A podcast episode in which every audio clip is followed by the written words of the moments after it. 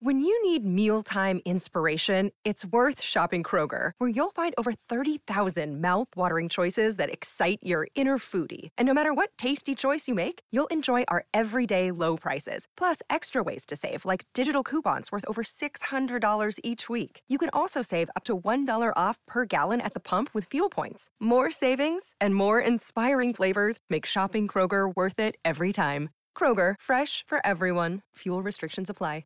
Talk Radio 77 WABC. Kudlow Show. Free market prosperity starts here. Now, here's Larry Kudlow.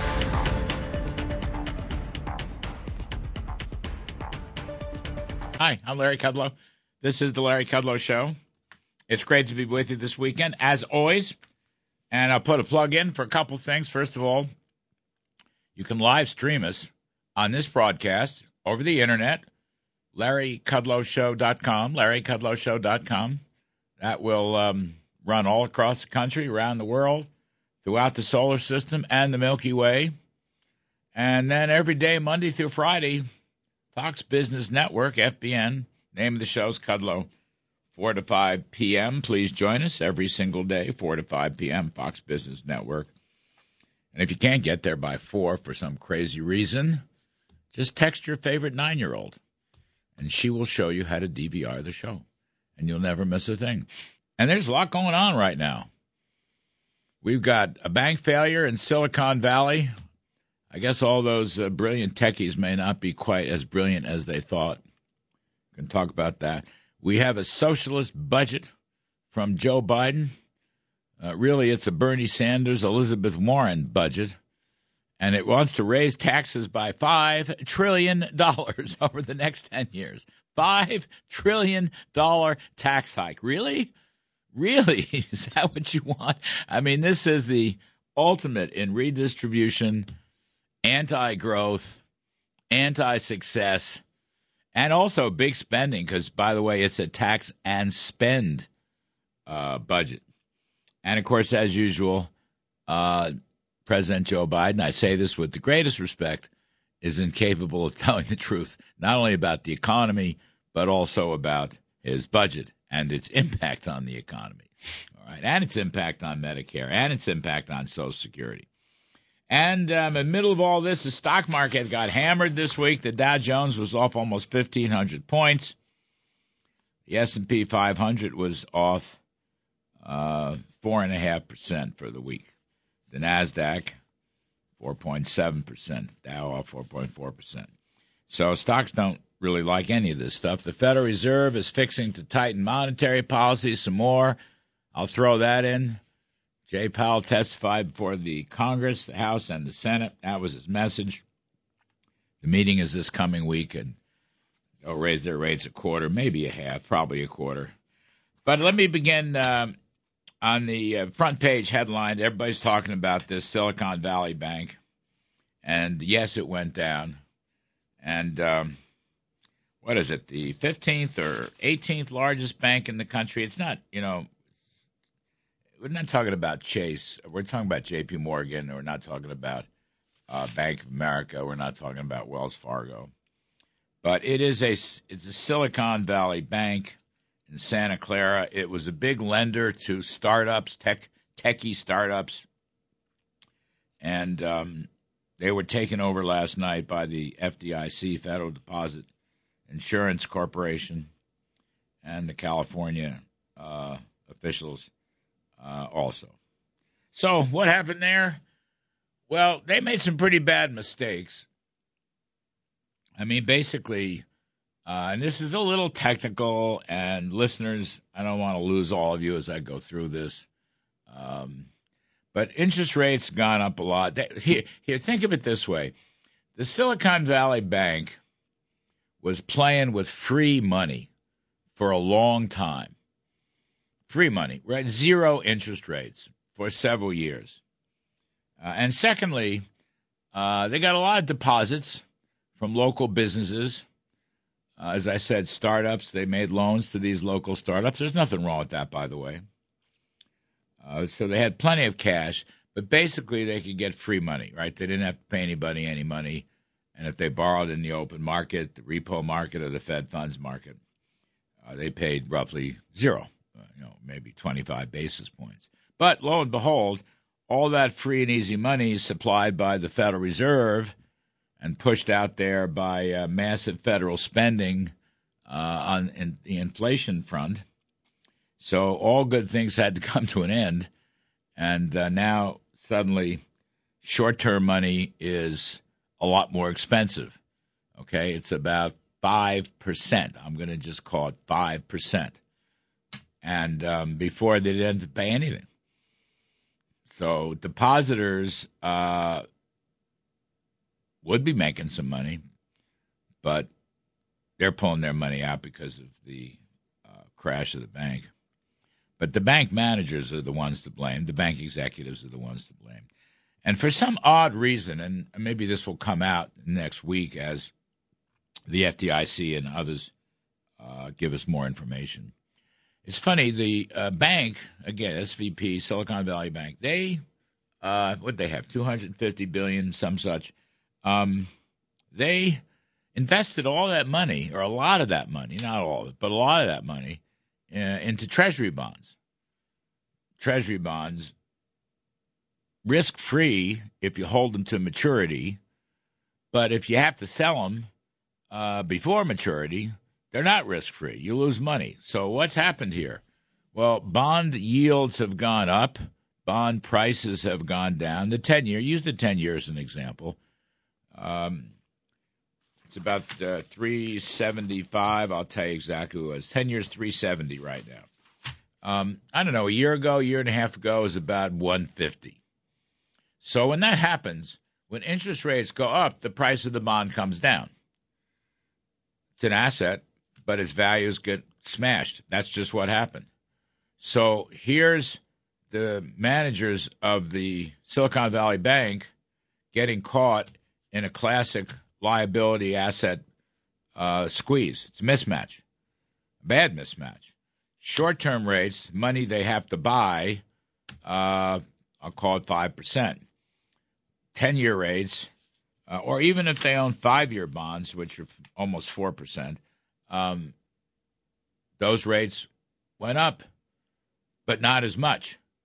So your funding at 5%, that's your uh, cost of money, right?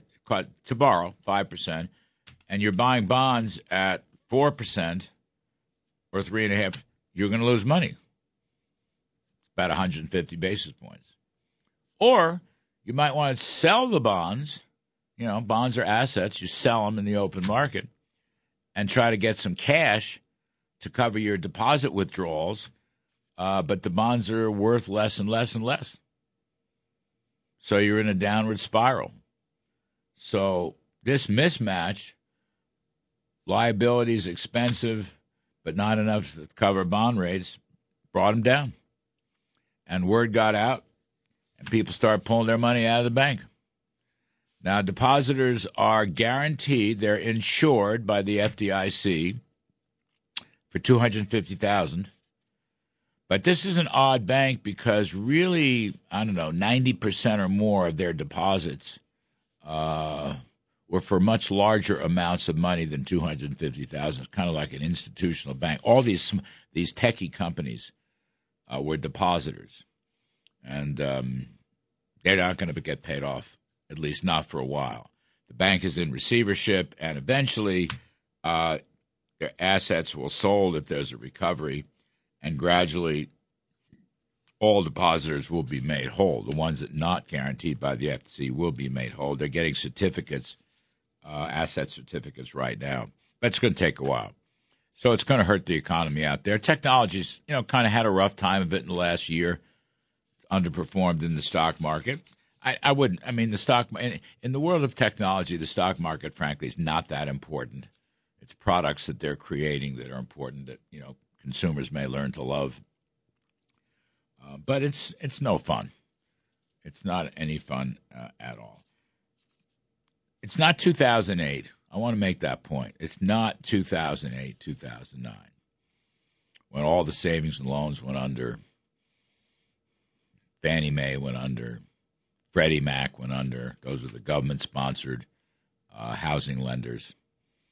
when Bear Stearns went under, when Merrill Lynch went under. I mean, that was a catastrophic story. This is not 2008. Just want to say that.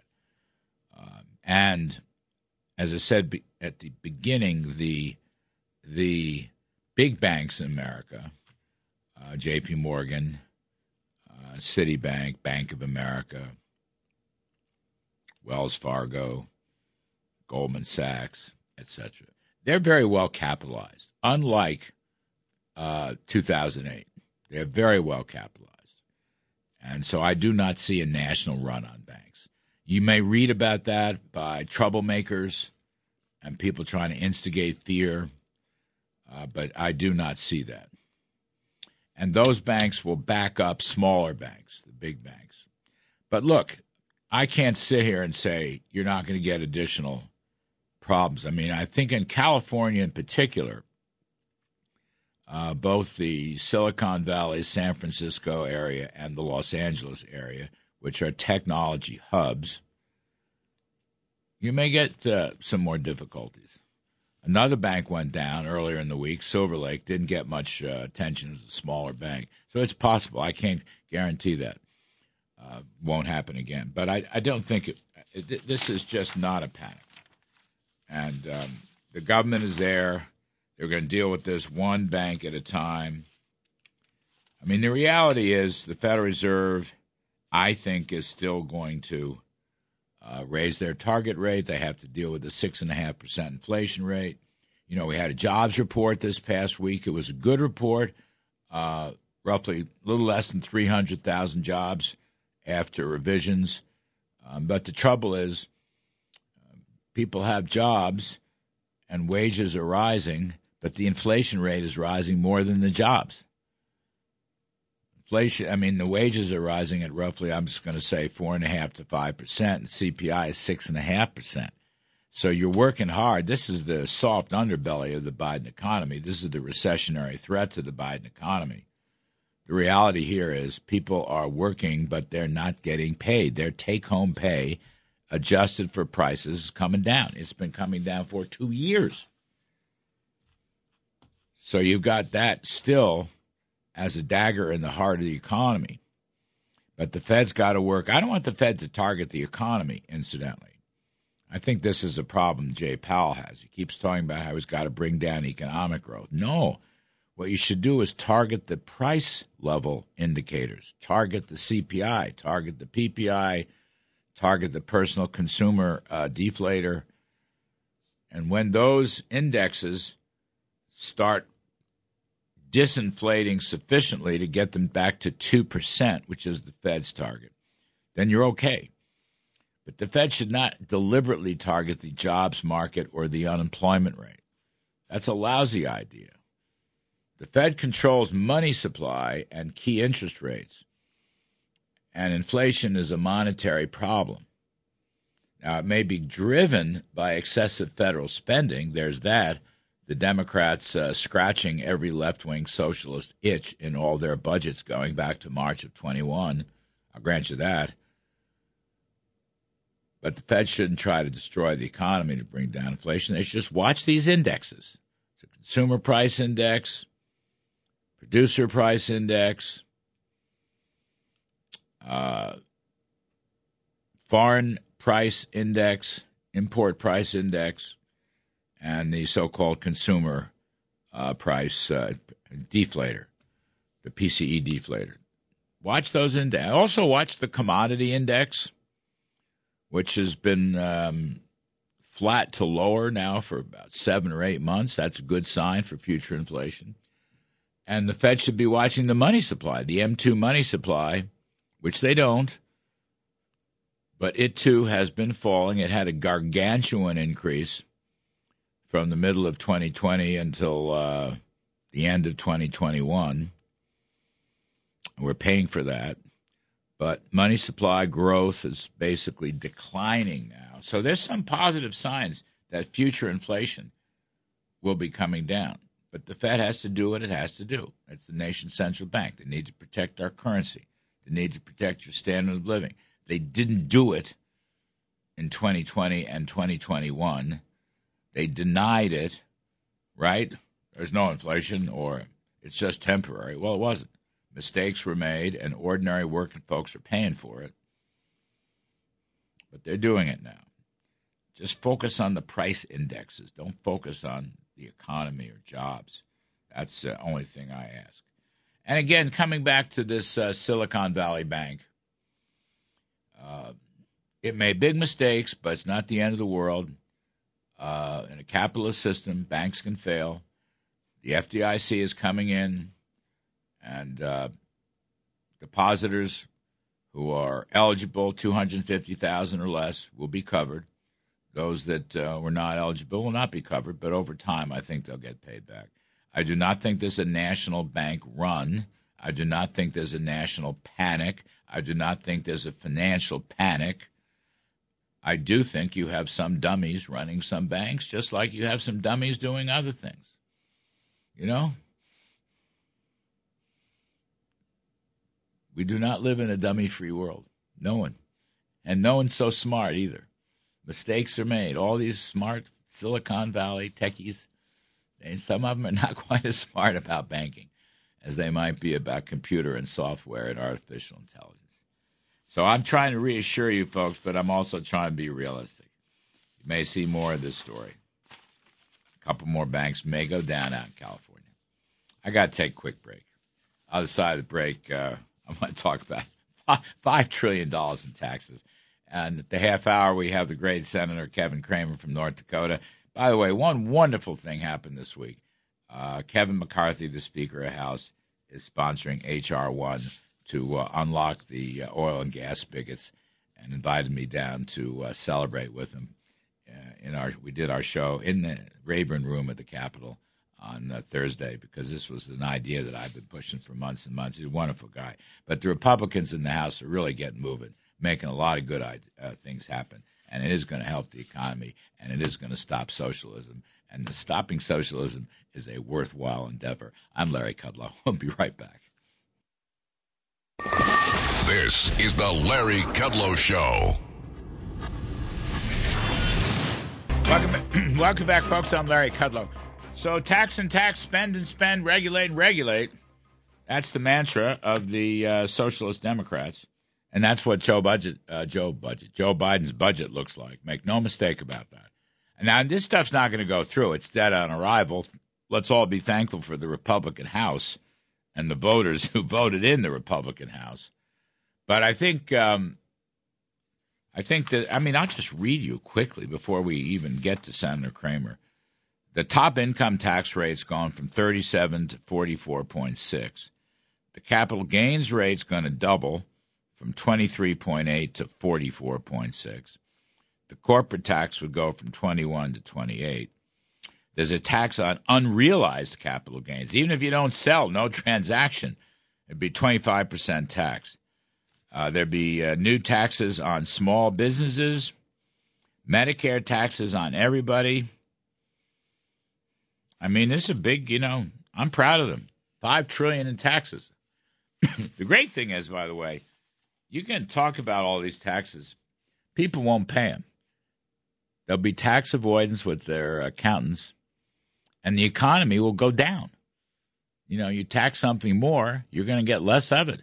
If you tax uh, production, if you tax job creation, if you tax investment, if you tax entrepreneurship, you're going to get less of everything. So the economic growth assumptions are out the window. You'll have a bad recession. That's what will happen. You won't realize any of these revenues. And they've done nothing to help Social Security and Medicare. They say they have, but they haven't. We'll have Scott Hodgin later in the show on that from the Tax Foundation. I mean, it's just kind of an outrageous budget, but it's a socialist budget. You know, that's the Biden mantra. He ran in the primaries in 2020 as the guy to beat the socialist Bernie Sanders. And then he comes out of the phone booth and takes his shirt off like Superman and it's got a big S on it. Socialism. Biden socialism. So I got to take a quick break because I went too long in the first part with the uh, Silicon Valley Bank problem. But we do have the great Senator Kevin Cramer of North Dakota to help us along. I'm Kudlow, and we'll be right back. Please stick around.